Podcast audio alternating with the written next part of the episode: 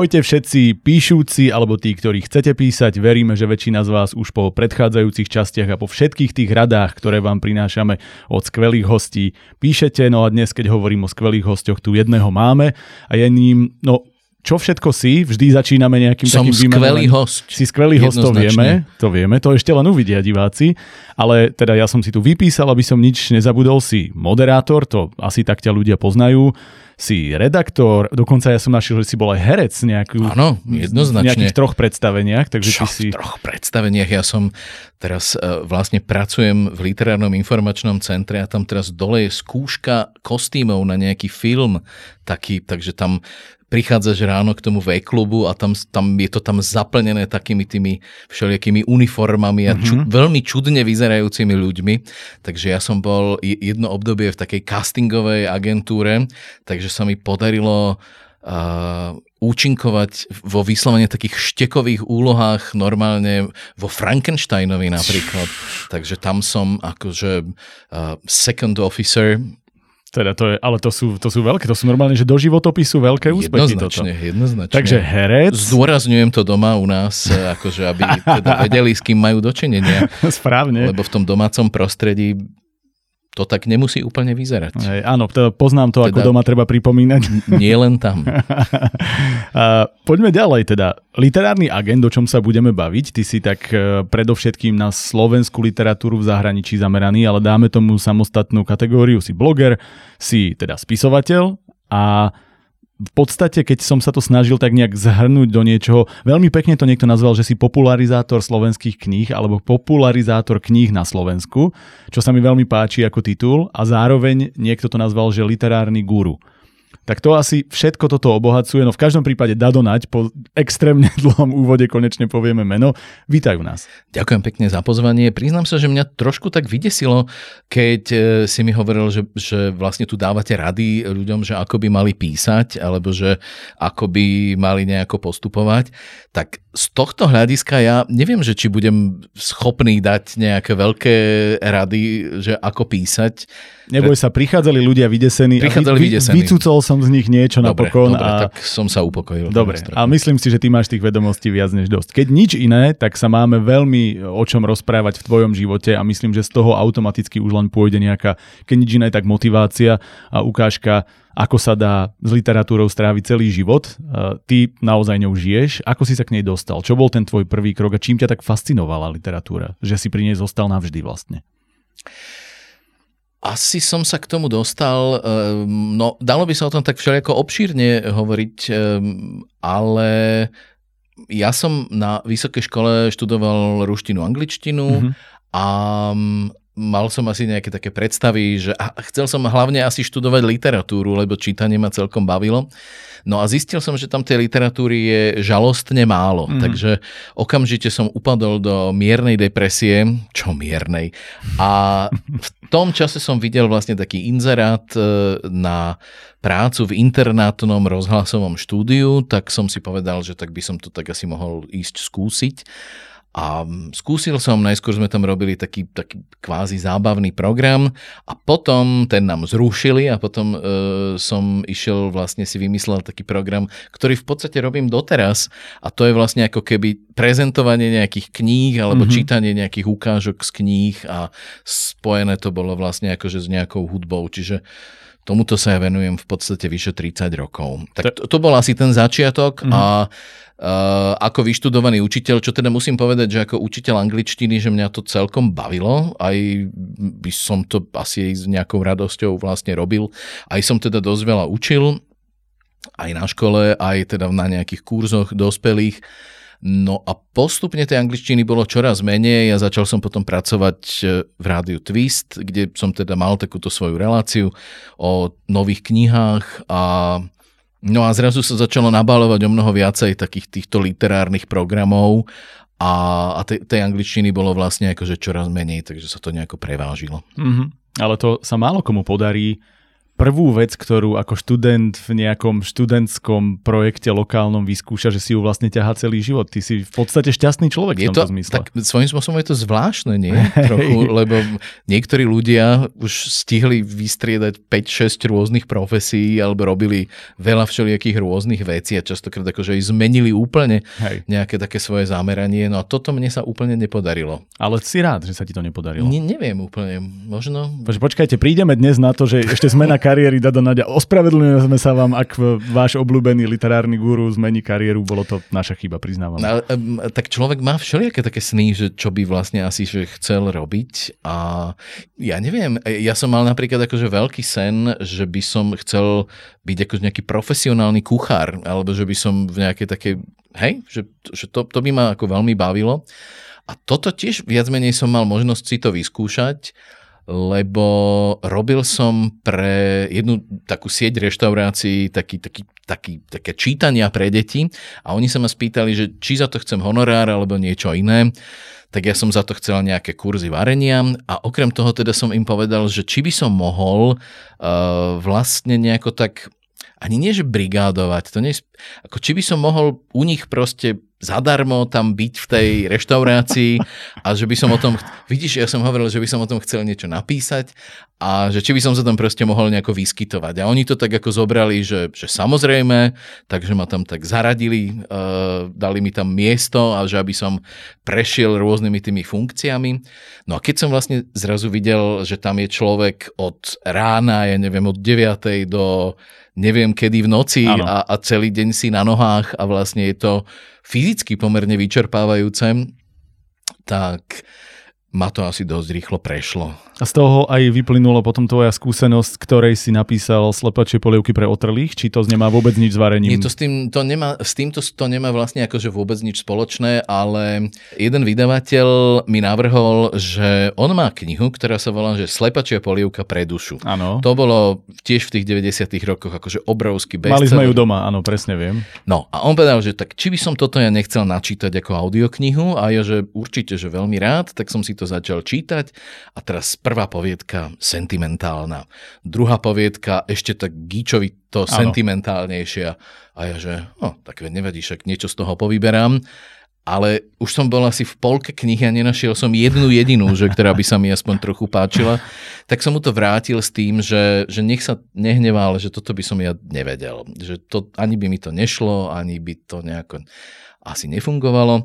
A on mi vtedy navrhol, že dobre, a že tak nech mu napíšem, že teda, keď už tak kritizujem, že, že nejakú knihu. A tým, že vlastne toto som mal prečítané, tak vlastne mi napadlo urobiť takú, alebo ako by sa so spisovne malo povedať, zišlo mi na um, že by bolo dobre urobiť takú paródiu vlastne mm. na kuchárske knihy, Jednak, že tie kuchárske knihy ma zaujímali, kombinované, strihnuté takýmto veľmi optimistickým americkým spôsobom e, takého písania, že všetko to musí mať nejaké posolstvo a nejaké, nejaké veľmi hlboké ponaučenie. No a tak urobil som vlastne takú paródiu na, na, na kuchárske knihy. A v podstate ja asi ani neviem nič napísať nejako seriózne, lebo uh, potom druhá vlastne skúsenosť s písaním bola čistá zábava s mojim kamarátom Peťom Krištúvkom, s ktorým sme sa vyslovene zabávali tak, že sme sa stretli a začali sme si písať také dialógy eh, troch detektívov, tučného, slepého a, a zdochliaka, ktorý všade chodil hypochonder s nabodnutou infúziou. A, a to nemalo nič, že to by niečo mohlo byť ako kniha alebo ako čokoľvek. Proste sme si napísali, neskutočne sme sa na tom zabávali a potom uh, už sme toho naozaj že mali dosť a my sme spolupracovali aj na nejakých takých televíznych reláciách spolu o literatúre a tam vznikali také nejaké spory. Naše spory vlastne vznikali iba tam No a, a tak sme si nejak povedali, že, že my sa ešte možno tak pohádame, že kvôli takýmto veciam, že, a že už nikdy spolu nebudeme nič robiť, tak vlastne, že dokončíme toto, že urobíme z toho knihu. No a to je čistá paródia vlastne akože na Hej. detektívky a, a je to vlastne celé, celá jedna veľká, veľký výmysel a jedna veľká mystifikácia, na ktorú dosť veľa ľudí naletelo, čo teda už ma dosť prekvapilo. Ale to je super, ja som si o tom čítal, keď som sa aj pripravoval na toto, lebo ono to už je staršieho dáta. Hej. A ma to prekvapilo, že vlastne ja, ktorý milujem takéto paródie, alebo keď je niečo vyslovene pritiahnuté za vlasy a ešte keď to má tendenciu vystupovať ako niečo vážne a niekto na to naletí, to ma baví dvojnásobne, potom sa na tom vyslovene teším. Takže bol som prekvapený, tak musím sa k tomu dostať spätne, lebo priznám sa, že nemám to prečítané, ale vyslovene si ma na to namotal teraz. Dobre, poďme k tvojmu tomu guruovstvu to nazvime, to znamená, keď ty ako človek čítaš knihy a zaujímaš sa o ne také dlhé roky, koľko ti ich rukami prešlo? Vieš, koľko si zhruba prečítal za život kníh? Toto je tiež taká trochu komplikovaná otázka, pretože lebo na toto sa ľudia dosť často pýtajú. Mm-hmm. Oni, akože a ja, to... že akú originálnu som vymyslel. Nie, nie, nie, len oni to vlastne ako, že, že ľudia to tak ako vyhodnocujú vlastne ako, že podľa toho, že tak toľko rozprávate o tých knihách, nie, to, to vôbec aj tak... ich máte asi, že veľa doma, mm-hmm. že čo mám, tak ste ich asi museli, že veľa prečítať. No, len e, ono to tak úplne, že nefunguje, mm. lebo tým, že keď vlastne zrazu to človek, e, akože jasné, že je to koníček celý život, to čítanie, len e, ak by som čítal svojim tempom pomalým jednu knihu, tak by som asi urobil jednu reláciu mm. možno, že za dva mesiace. Jasné. Hej, a že bolo by to fajn, no len ak sa tým treba vlastne aj nejako živiť, tak človek musí čítať čítať. To už ani by som možno nenazval, že musí to proste tie knihy preletieť, preletieť mm. že musí to brať vlastne akože veľmi rýchlo. Čiže, je to robota pre teba. Hej, čiže mne sa dosť aj málo kedy stalo, teraz asi budú mnohí sklamaní, ale že, že by som tú knihu treba dočítal. Čiže mm-hmm. dočítam dokonca dosť málo kníh. To znamená, to že niečo treba ako keby nejaký, nejakú reláciu alebo nejaký projekt treba dokončiť do konca a ja treba pri tom si poviem, že no ale že toto je, toto je akože výnimočná vec, že túto si ja musím dočítať potom neskôr. Mm-hmm. Čiže dorobím a potom vlastne si to ešte, ešte naozaj, že si nájdem ten čas, že by som si to dočítal. Čiže nejaká ilúzia toho, že ak teda niekto niečo takéto robí, alebo že to je to isté, ako keď niekto, ano. že ide pracovať do knihkupectva a teraz, že tak ho, že budem si tam čítať, tak to ako určite. Hej, jasné. No, ty si zároveň hovoril, že sa veľmi zaujímaš, alebo v jednej fáze si mal veľkú chuť e, napísať dielo, ktoré by hovorilo o tom, ako vznikajú iné literárne diela a že si sa rozprával, myslím, že s 20 autormi, dal si im otázky vzniklo z toho reálne niečo väčšie, alebo teda možno keď sa bavíme s našimi divákmi o tom, že aj oni môžu písať, tak vyšlo ti z toho niečo zaujímavé, ja neviem, či už to bol nejaký rituál písania, alebo aká forma, alebo, alebo čokoľvek, že ako sa inšpirujú, niečo, čo by si možno vedel ako, ako výsledok tohto výskumu povedať? Toto je vlastne odpozeraný projekt, mm-hmm. ktorý teda, ne, ne, ten koncept som si vlastne nevymyslel ja, ale ja som to objavil v jednej takej americkej knihe a videl som, že vlastne, že, že to je vlastne projekt o tom, že ako sa vlastne píše. Hej, že ako vlastne vzniká vôbec nejaká mm-hmm. kniha, že čo všetko je s tým vlastne akože spojené. Od úplne, že prvých nápadov až po Presne preto sme tu, to je presne naša... Marketing, áno. E, preklady kníh e, do iných jazykov, mm-hmm. alebo že spolupráca s nejakými zahraničnými vydavateľstvami a editovanie medzi tým a tak.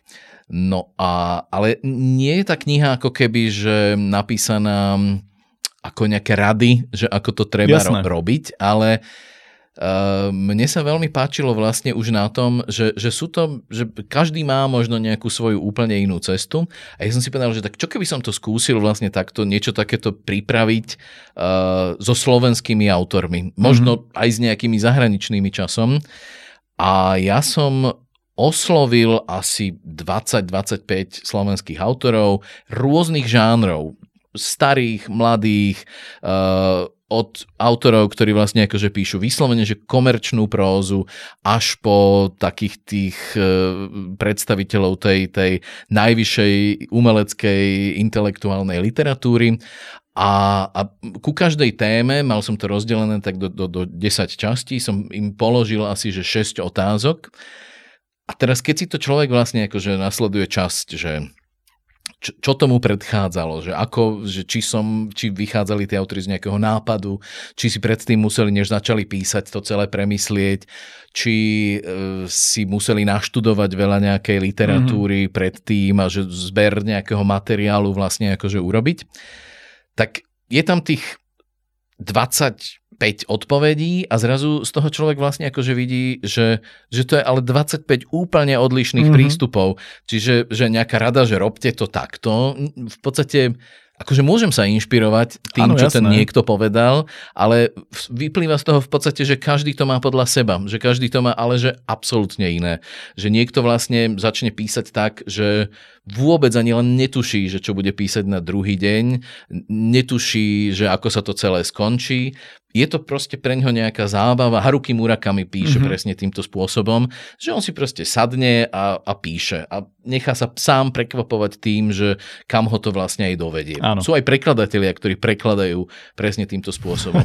to si a neviem predstaviť. Sú zase autory, že, alebo prekladatelia, ktorí si najskôr naštudujú celú knihu, mm-hmm. prečítajú si ju trikrát a až potom sa tak pripravia ešte na nejaké tie problémy a až potom vlastne akože začnú to prekladať alebo spisovateľia, ktorí majú už na začiatku úplne presne vedia, že ako to skončí. Ano. Dokonca, že majú poslednú vetu.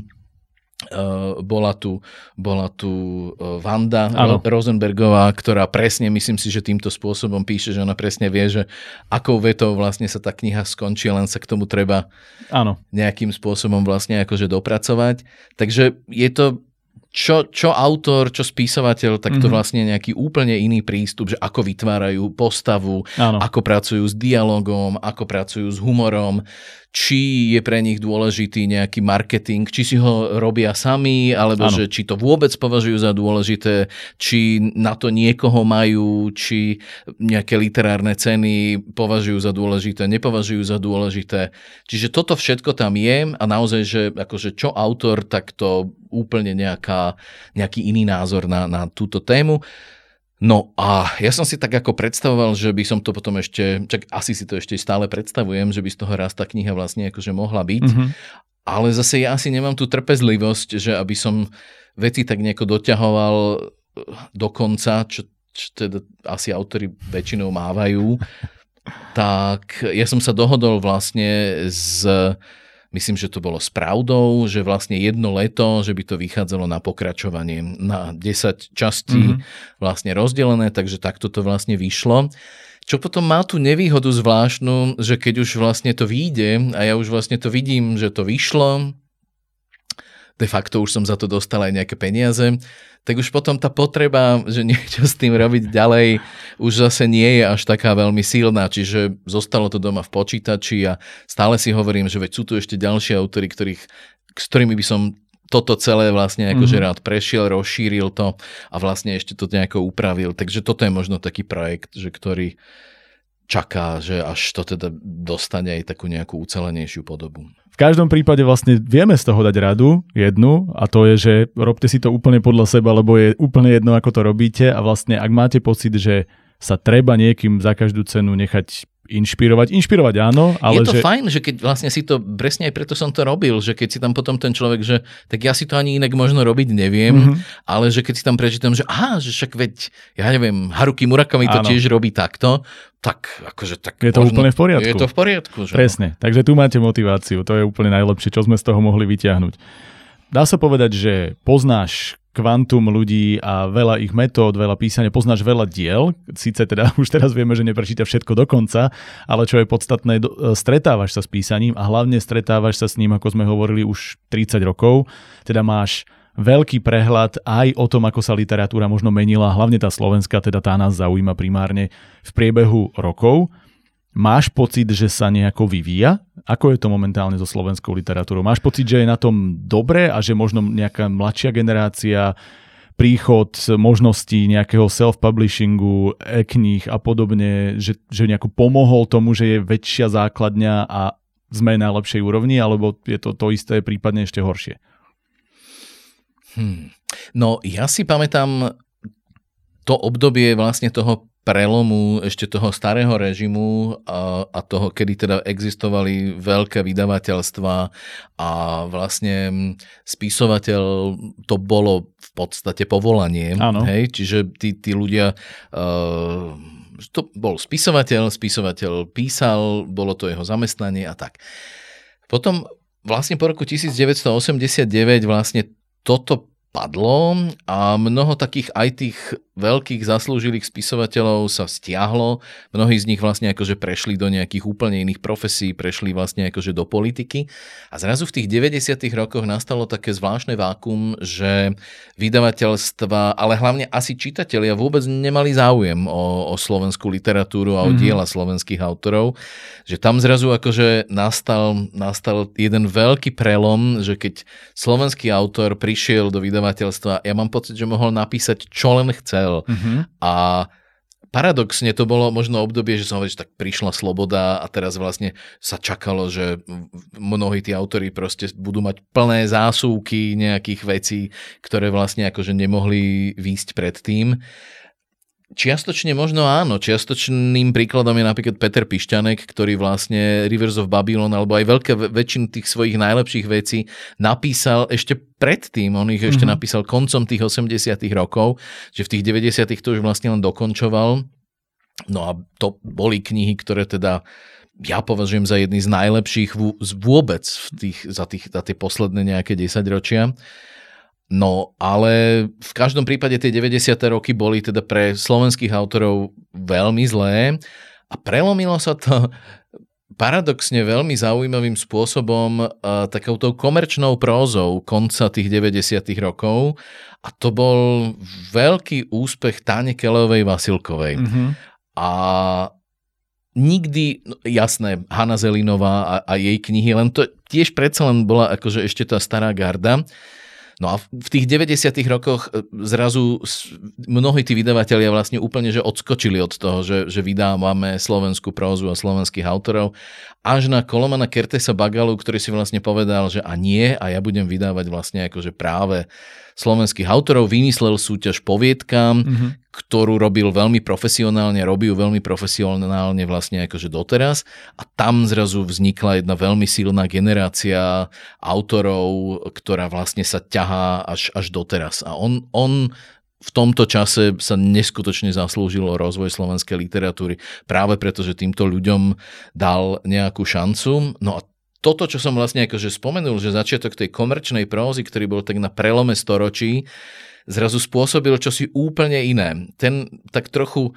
nalomil možno tú umeleckú literatúru, ale zase priniesol veľké množstvo ženských autoriek, mm-hmm. ktoré zrazu boli čítané, predávané, uh, prišli detektívne romány a začali vznikať vlastne celé samostatné žánre a podžánre a subžánre a historické romány a romance a, a ženské romány zo súčasnosti a zrazu sa stalo presne to naopak to, čo bolo v tých 90 zrazu tá slovenská literatúra začala zažívať jeden obrovský boom a hlavne kvantitatívny, mm-hmm. že, mhm. že tie knihy boli veľmi predávané a bolo ne veľký záujem a tí vydavatelia doslova robili všetko preto, aby ich tí, tí, tí autory slovenskí vlastne uh, s novými témami oslovovali.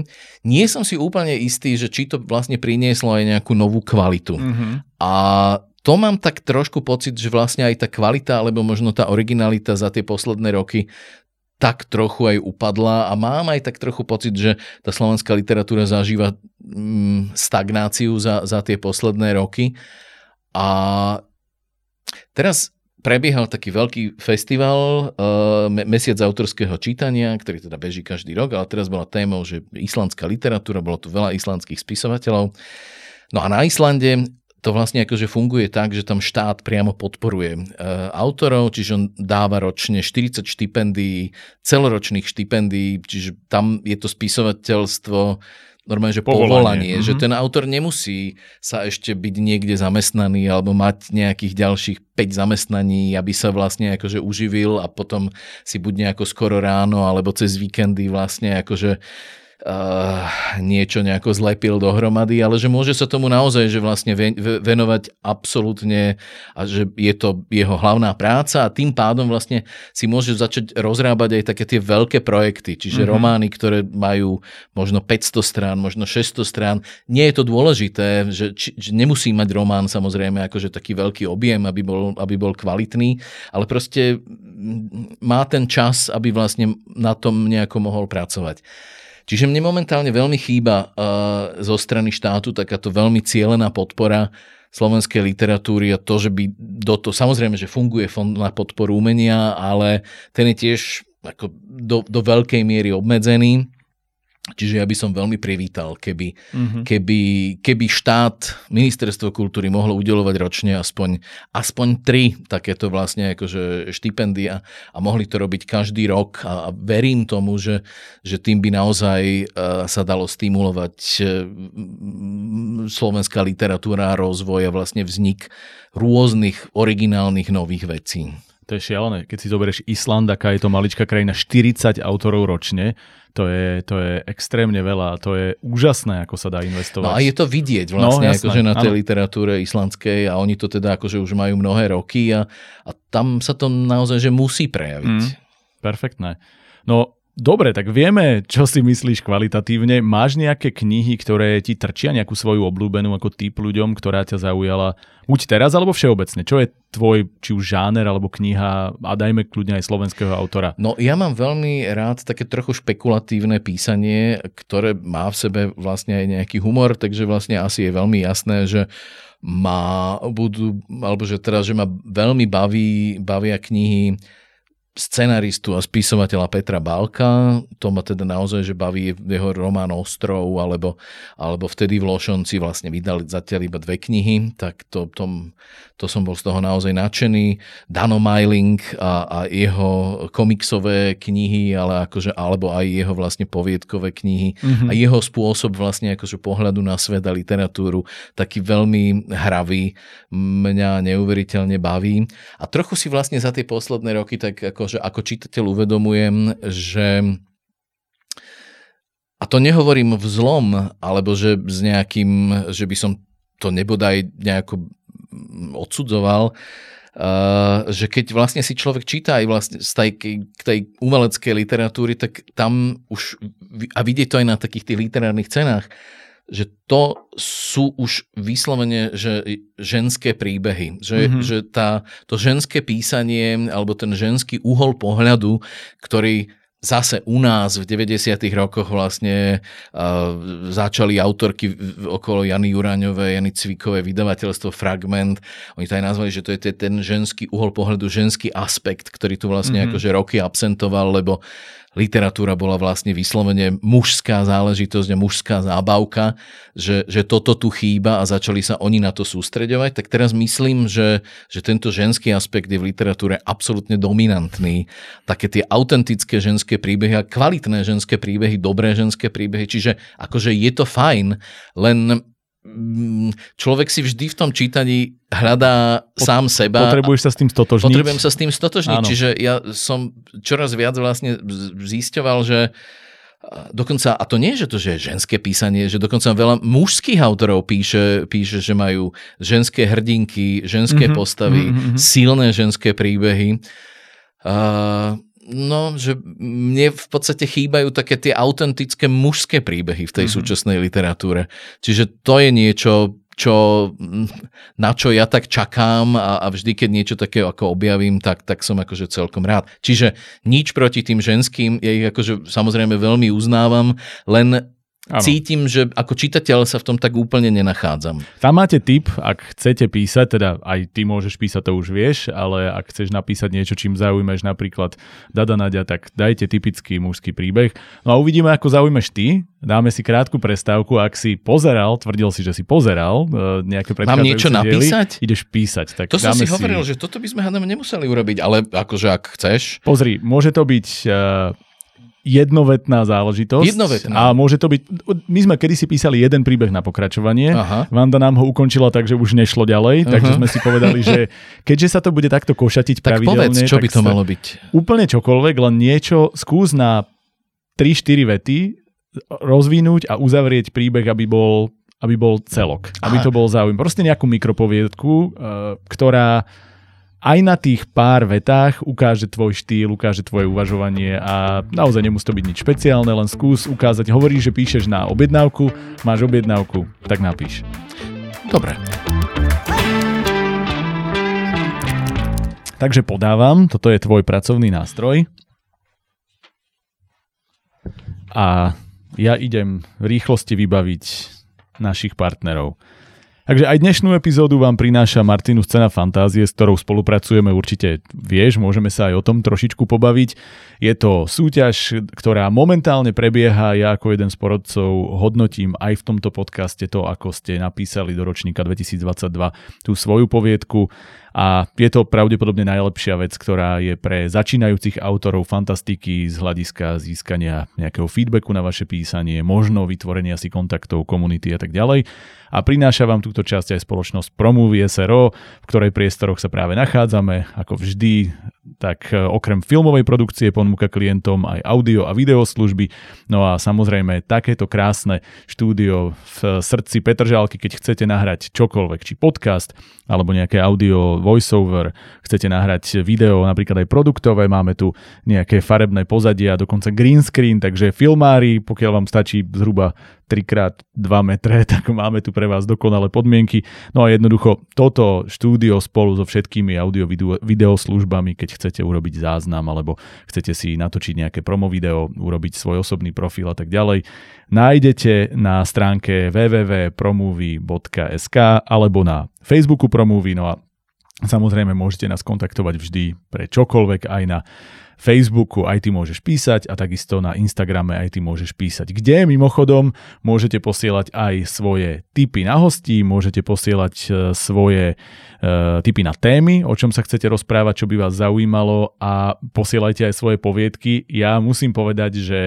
som naozaj šťastný, ako sa roztrhlo v rece s vašimi príspevkami, jedna komentármi, ale v poslednom období, koľky už myslím, 4 5 ste mi poslali vaše dielo na kontrolu a momentálne sme už rozbehli taký, takú tú našu komunikáciu beta readerskú a pokiaľ aj vy chcete vedieť, či viete písať, ako to zlepšiť, určite posielajte tiež a budeme z toho niečo vyberať aj do našich jednotlivých dielov, do podcastu a ja verím, že postupne vytvoríme komunitu, aby sme neboli iba my, tí beta readery, ale aby ste si to možno čítali aj navzájom a mali sme tu parádnu spisovateľskú, autorskú, literárnu komunitu ako takú. Snažil som sa to naťahovať, vidím, že Dado ešte píše. Ako si na tom? Ešte, ešte tu jednu vetu. Ešte jednu vetu, dobre. No a teda ja iba pripomínam, že Martinu Scena Fantázie 2022 sa blíži ku koncu. Myslím, že sme o chvíľku v polovičke hodnotených poviedok. Hej, teraz by mal byť diel, ktorý zhodnotí uh, tú zhruba polovičnú časť, teda už dokončí prvú polovičku. A no ja dúfam, že ak ste sa tam našli, tak ten feedback, ako som počul, nie u všetkých bol úplne dobrý, ale bol dobre prijatý a za to vám chcem tiež poďakovať. Takže skúste sa inšpirovať tým, čo ste možno počuli ako feedback. Počúvajte aj tie diely, dokonca aj pokiaľ ste neposlali poviedku, pretože je tam pravdepodobne dosť rád, ako dostávam informácie aj pre autorov, ktorí chcú písať snažíme sa na konkrétnych príkladoch vyťahnuť, čo je dobré, čo môže byť lepšie. A týmto končím môj dlhý monológ. Púšťam opäť k slovu Dada, ktorý má pre vás ukážku toho, ako sa dá za, koľko to bolo, 3 minútky napísať nejaké celistvé dielo. Ideš. Je to veľkolepé celistvé dielo, ale až keď som sa blížil vlastne ku koncu, tak som si vlastne uvedomil, že o čom by to dielo vlastne mohlo ďalej byť. A možno máš námed a budeš pokračovať. Hej? No ja neviem. Niekde v súkromí a vydáš to. Potom musíš na zále spomenúť, že sme boli e, spolu, spolu autormi nápadmu, alebo že sme boli ten motivátor, aby si začal písať hej, zase. Hej, hej. No, je to... K lesu sa blížil starý muž s hustou červenou bradou. Spoza okien drevenice ho pozorovali dva páry očí. Bude to dlhá cesta. A možno ani nie.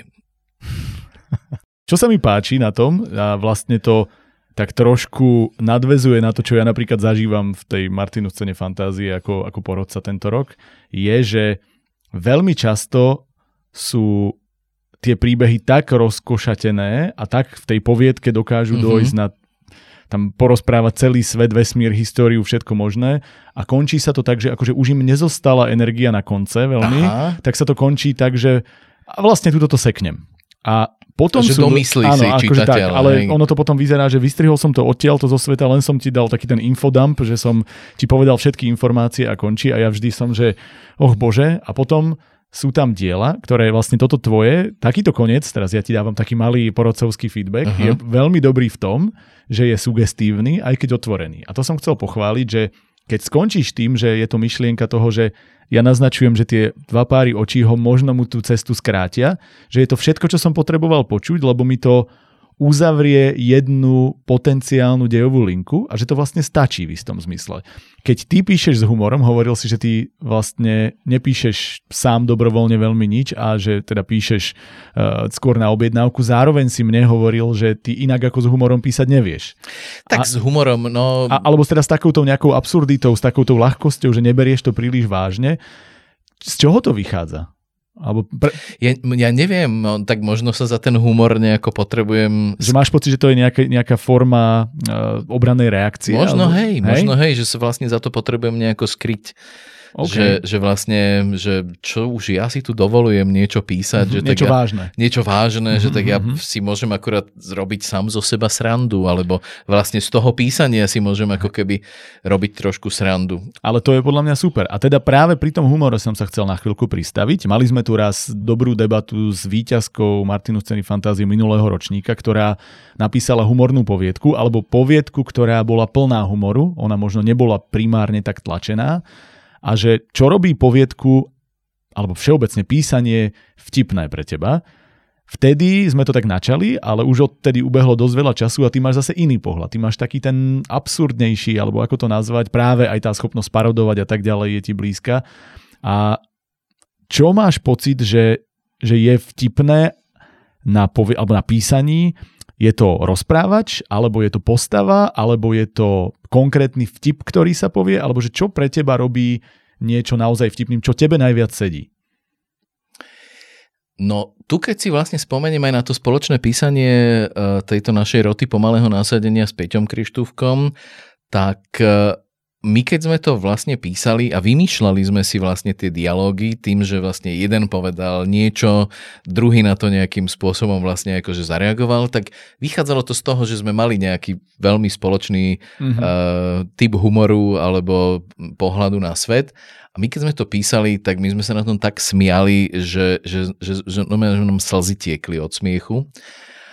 A keď tá kniha vyšla, tak nás taký jeden náš známy povedal, že my máme taký náš no, nazvime to, že firemný večierok a že my tam tak ako si pozývame, že všeliko a že, že keby ste tam prišli a že by ste nám z toho mohli niečo prečítať a že je to také zábavné a vtipné a tak, tak my sme tam prišli a začali sme to teda tam čítať.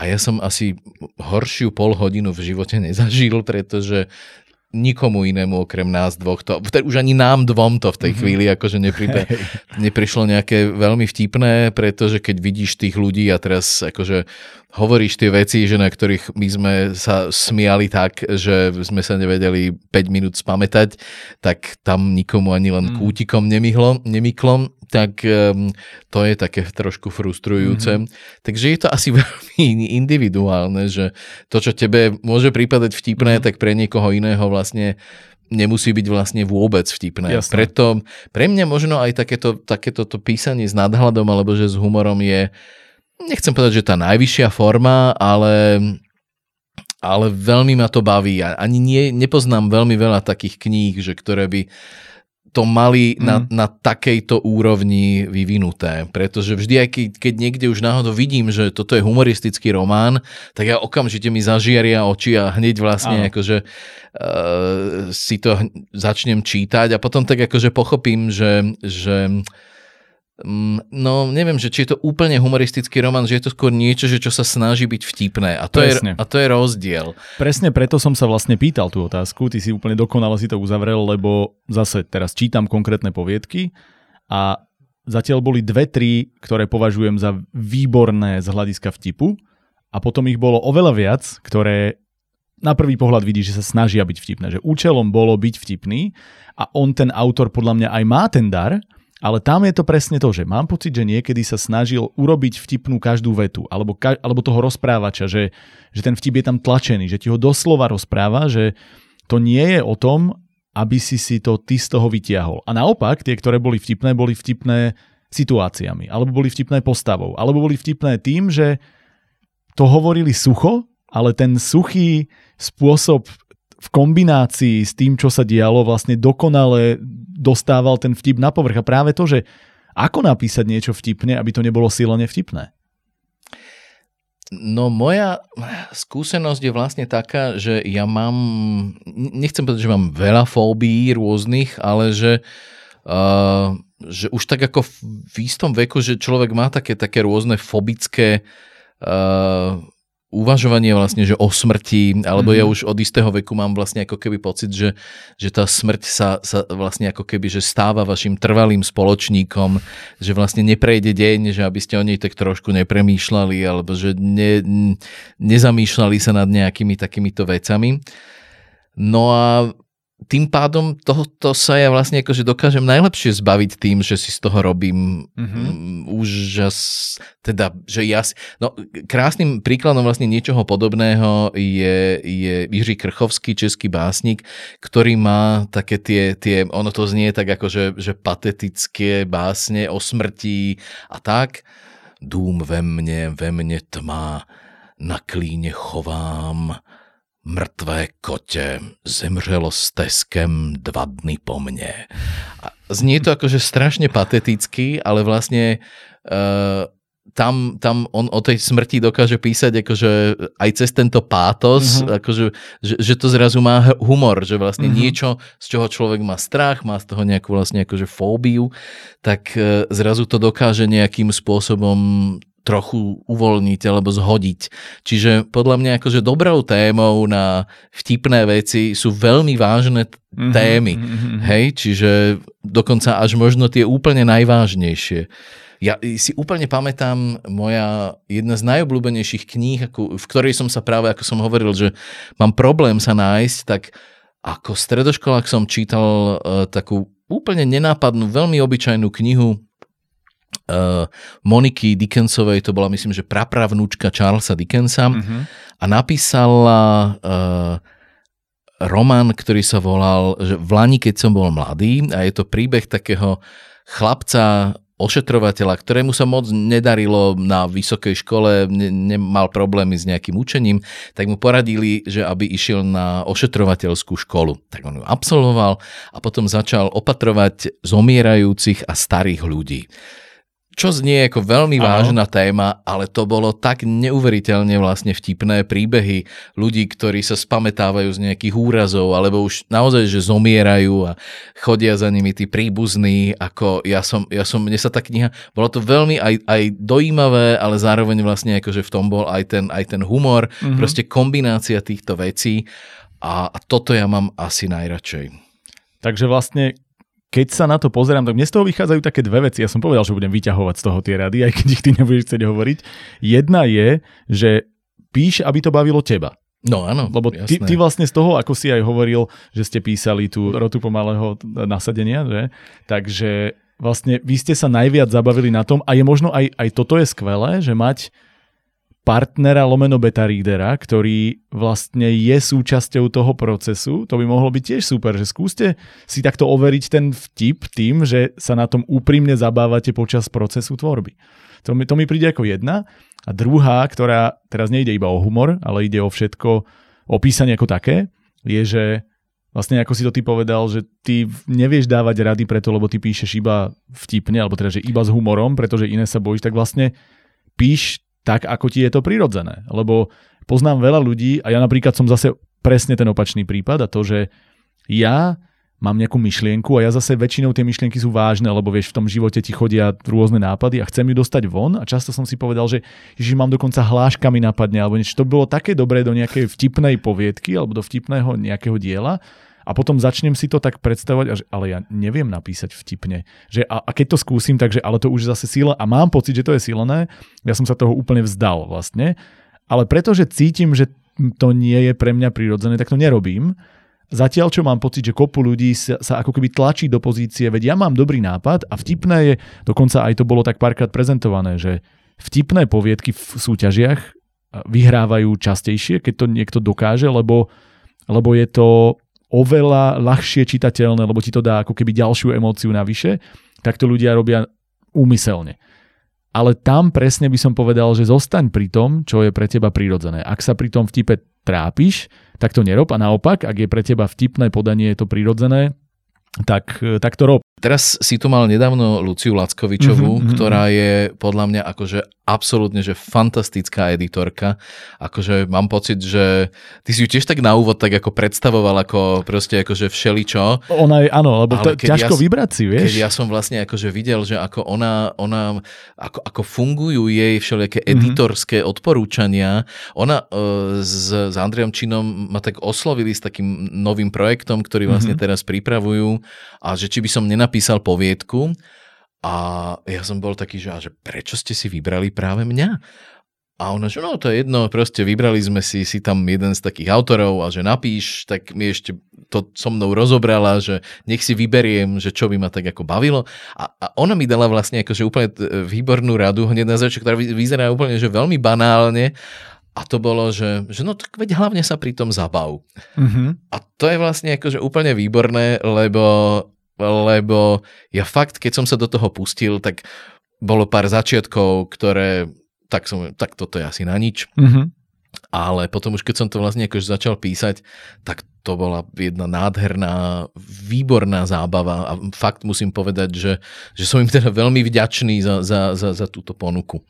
To je super. Čiže máte tu od editorky a zároveň od Dada Nadia radu, hlavne sa pri písaní bavte, nech je to čokoľvek, nech vám to spôsobuje humor, nech vám to spôsobuje utrpenie, úplne čokoľvek, alebo strach, napríklad pri horore alebo niečom. Jasné, je to, to, to pokojne platí aj hej, toto. Hej. Super, tak aspoň jednu radu sme z toho vyťahli.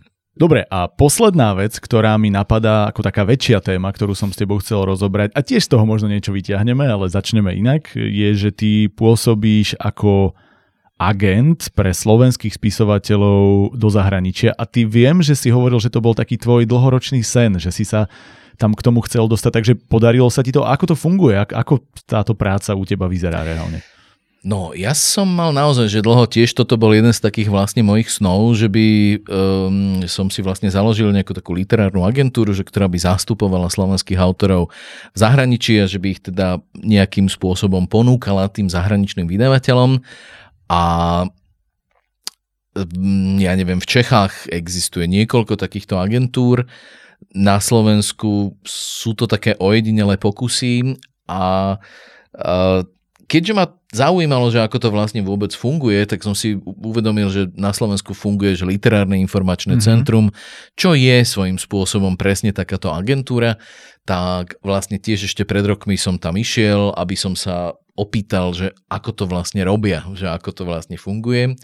No a zistil som jednu vec, ktorá ma nie úplne potešila a to je vlastne to, že uh, o tie diela slovenských autorov až taký veľký záujem nie je. Čiže nie je to také, že by um, sa o nich nejako práve trhali mm-hmm. tí zahraniční vydavatelia z rôznych dôvodov ale tie knihy napriek tomu vlastne akože vychádzajú v zahraničí.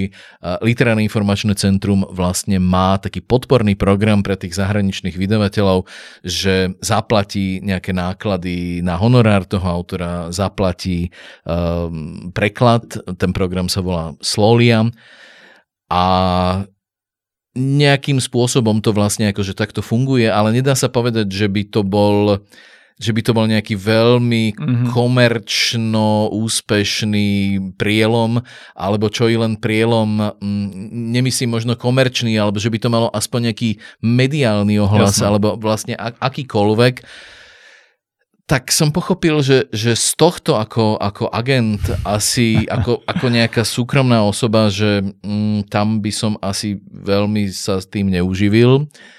No a keď som videl minulý rok, presne pred rokom to bolo, že vlastne Literárne informačné centrum dalo inzerát, že príjmu do pracovného pomeru človeka na toto oddelenie, tak som si vlastne povedal, ja, ktorý som v podstate nebol nikdy v živote zamestnaný, iba raz, veľmi krátúčkom, takže by som to možno vlastne akože skúsil. No a vlastne tá moja pozícia je, je človek pre anglický a americký knižný trh. Mm-hmm. Ale na druhej strane uh, je, je, je to do veľkej miery tak, ako som povedal, že teda ten záujem teda nie je nejaký, mm-hmm.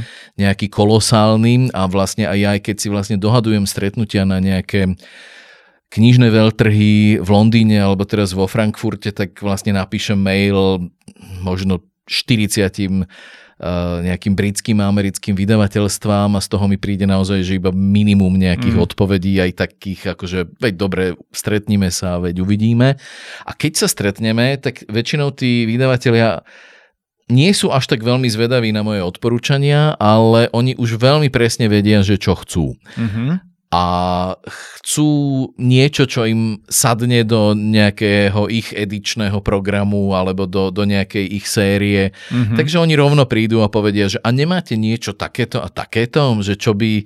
Mm-hmm. Dokonca sú tam vlastne akože aj veľmi presné veci, ja neviem, eh, z hľadiska napríklad detskej literatúry, že tam veľmi populárne sú vlastne picture booky. U, mm-hmm. nás, u nás tá literatúra pre deti je pre nich akože nesmierne urozprávaná.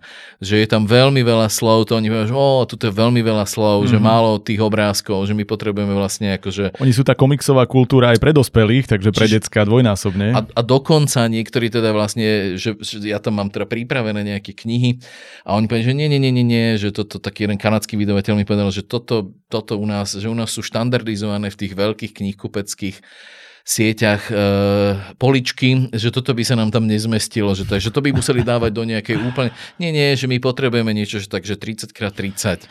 Ja by som čakal, že to ide čisto po obsahu, že toto by mi fakt nenapadlo, že bude sú, ešte jeden sú, z faktorov. Hej, no ale uh, už sú vlastne, uvedomil som si, Uh, teraz keď som vlastne do tej lidsky nastúpil a mám teda na starosti nielen to, ale ja mám pocit, že 80% mojej práce je, že mám na starosti práve tento grantový program Slolia, ktorý dáva mm-hmm. tým zahraničným vydavateľom tieto podpory tak som si vlastne uvedomil, že to ale že nie je vôbec zlé, po tej stránke, že niektorí slovenskí vydavatelia už toto pochopili. Mm-hmm. Pochopili, že nebudem im ja ponúkať niečo, čo si ja myslím, že je neviem aké, ale že tak trochu výjdem aj v ústrety ich e, požiadavkám alebo ich potrebám.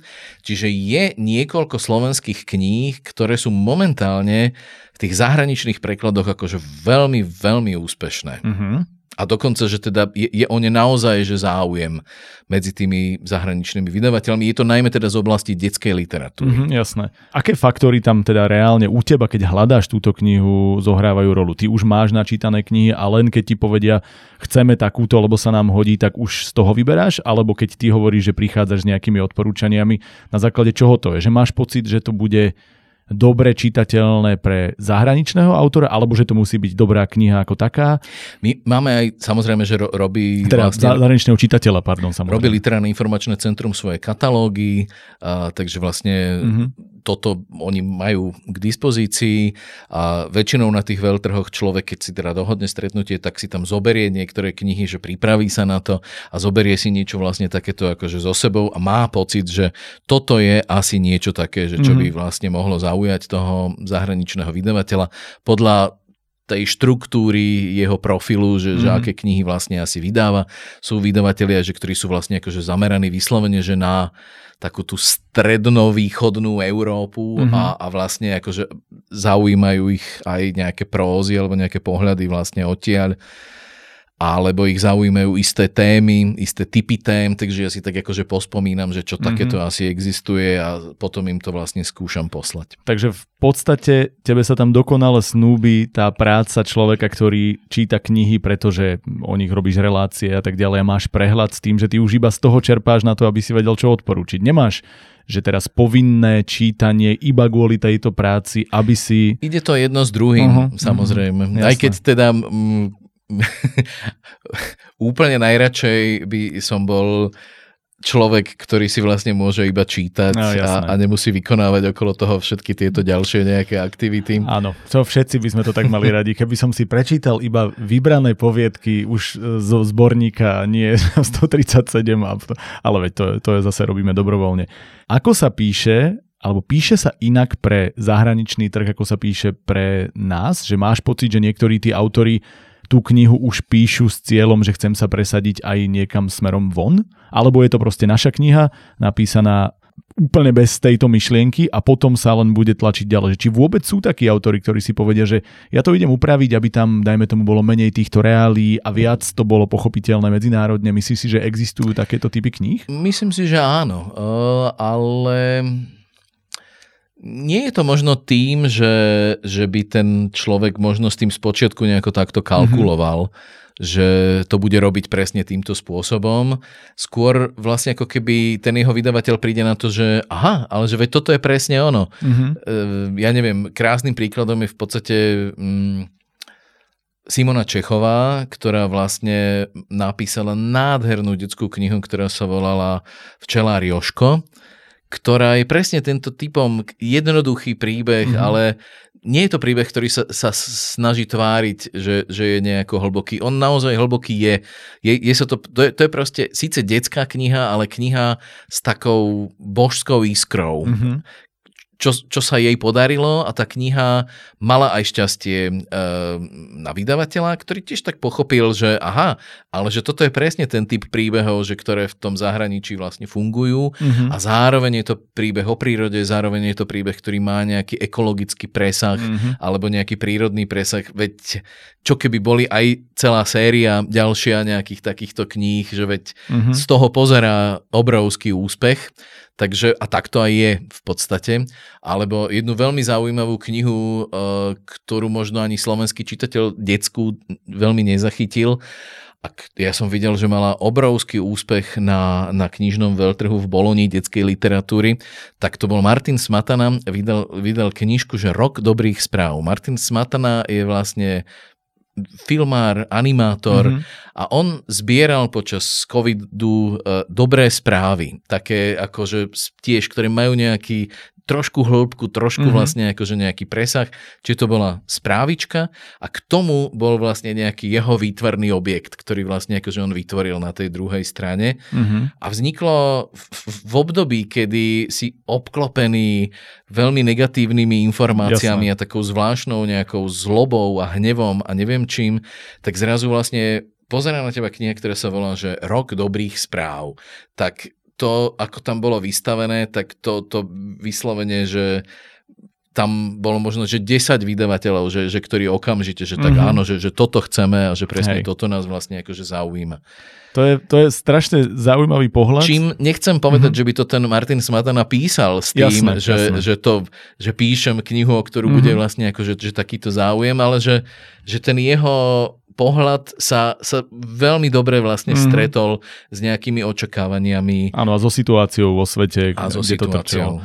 A Ja to možno zoberiem tak trošku ešte vlastne akože širšie, že mm, to, že vlastne niekto napíše niečo, alebo že, že to treba akože vydá rovno v angličtine, nie je, myslím, samo o sebe nejakou veľkou zárukou v Mhm. podstate mm-hmm. ničoho, ale výborným príkladom je napríklad ma- maďarský spisovateľ Laslo Krásnohorkaj, ktorý, uh, ktorý vyslovene veľkú časť svojho života žil v rôznych svetových kultúrach, krajinách, kde on si akože veľmi cieľavedome budoval tie kontakty Mhm. miestne. Čiže on tam vlastne akože žil, on, si, on vlastne žil tam s nejakou svojou povesťou, žil tam ako, ako spisovateľ a, a veľmi cieľene si tam vlastne budoval kontakty na vydávanie vlastne akože svojich kníh. Mhm. A to sa teda vlastne ukázalo, že, že on si vyslovene urobil to svoje postavenie, treba na nejakom nemeckom trhu alebo, Mhm. alebo nejakom inom. Čiže pre autora je, je asi aj dobré, že, že časť, že proste, že sa zoberie odtiaľto a, a, a žije proste niekde Áno, takže v podstate výstup je, keď žijete na Slovensku, tak skúste to primárne po slovensky, pretože tu je Určite, na to trhu, trh viac než dostatočný. Ako hovoríš, kvalita stále po tých rokoch e, rozhodne môže byť vyššia a keď s niečím kvalitným prídete, tak máte veľký priestor presadiť sa. A do Nie je na to jednoznačná odpoveď. Áno, hej, že je to, je to presne ako s tým, čo sme začali, že tie odpovede na tých autorov, že toto, keby si sa spýtal 20 autorov, tak zase dostaneš 20 rôznych odpovedí. Podľa toho, čo komu vyhovuje, lebo nie Áno. každému teda vyhovuje, že teda tomu krásnohorkávi to vyhovovalo, tak to urobil a niekomu inému by toto vôbec nevyhovovalo. Niekto sa naozaj že nepohne zo svojej dedinky a, mm-hmm. a môže pritom písať svetovú literatúru a môže mať možno aj nejaké šťastie, že, že sa to vlastne nejakou zvláštnou cestou dostane k nejakému širokému okruhu čitateľov, ktorí to ocenia. Jasné. Dobre, tak e, vrátili sme sa na začiatok, tak teraz je myslím, že ideálny priestor to ukončiť. Máš nejaký sen alebo niečo, čo by si si chcel ešte splniť? Máš nejakú aktivitu ideálne prepojenú s písaním alebo nejakú knihu, na čo sa tešíš, projekt, na ktorý sa tešíš, na ktorý by si mohol možno čitateľov upriamiť a, alebo teda našich divákov upriamiť a týmto môžeme vlastne ako také nejaké tvoje, tvoju víziu do budúcna ukončiť. Nemám asi žiadny takýto sen, nemám, ale ako som povedal, že ja nie som úplne ten, že ktorý mm-hmm. uh, si dokáže nejako veľmi realizovať nejaký, niečo, Hej. čo si on sám vymyslí. Čiže mm, ja som napríklad pred tiež asi 4 rokmi dostal takú ponuku od denníka N, či by som nepísal stĺpčeky spolu s nejakými inými autormi a priznám sa, že ma to tiež tak ako vy, vy, viedlo z rovnováhy, že budem ja mať vlastne akože vôbec o čom písať, čo si vlastne hovorím doteraz každý mesiac, keď už treba ten článok odovzdať, ale, ale zase musím povedať, že je to pre mňa akože ne, neuveriteľný pôžitok, že keď už sa blíži ten termín toho odovzdania a ja už začínam byť nervózny, že treba niečo vymyslieť a už tak niekoľko dní vlastne chodím, že o čom by to vlastne akože, mm-hmm. že malo byť a, a ten nápad ja, ja mám niekedy už aj pocit, že, že no niekedy je ten nápad somarina, niekedy je horší, niekedy je lepší, ale, ale zase je to niečo, čo musím povedať, že mi robí veľkú radosť. Hoci teda čakám každý deň, že už z toho denníka N povedia, že, oh, že pán Naťaž už možno aj stačilo, že 4 roky, že už tá kvalita upadá. Ale nech už je to akokoľvek, tak e, vlastne musím povedať, že ma to veľmi, veľmi bavilo, mm-hmm. to písanie na objednávku. Jasné. Tak vidíš, kvalita slovenskej literatúry možno teda trošku upadla, zase sa vschopila, ale kvalitatívne stále čakáme na niečo. Tvoja kvalita písania zjavne stále neupadá, keďže pokračuješ. Rozhodne neupadá tvoja kvalita ako hostia. Od začiatku do konca ďakujeme veľmi pekne.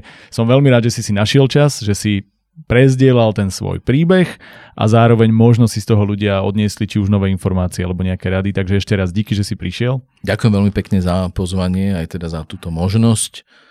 Hádam to teda pár ľudí dopozeralo až do konca. Ale určite áno. Hej, dobre. Jasné, že áno. Tých pár minimálne ja to dopozerám a keď aj ty, tak sme dvaja, to už pár bude, takže je to v pohode. A ďakujeme aj vám, že ste si nás opäť naladili, či už to bolo teda na YouTube, aj obrazovo, aj vizuálne, ako hovoria u nás niektorí, teda ani vizuálne v tomto prípade, a, alebo to bolo na Spotify, e, Apple Podcast, Google Podcast, Amazon Podcast, čokoľvek. V každom prípade zostaňte nám verní a my tu budeme s ďalšou časťou a s ďalším hostom, okrem teda špeciálov Martinu Scény Fantázie je opäť zhruba o dva týždne. Takže ďakujeme za pozornosť a nezabúdaj, aj ty môžeš písať.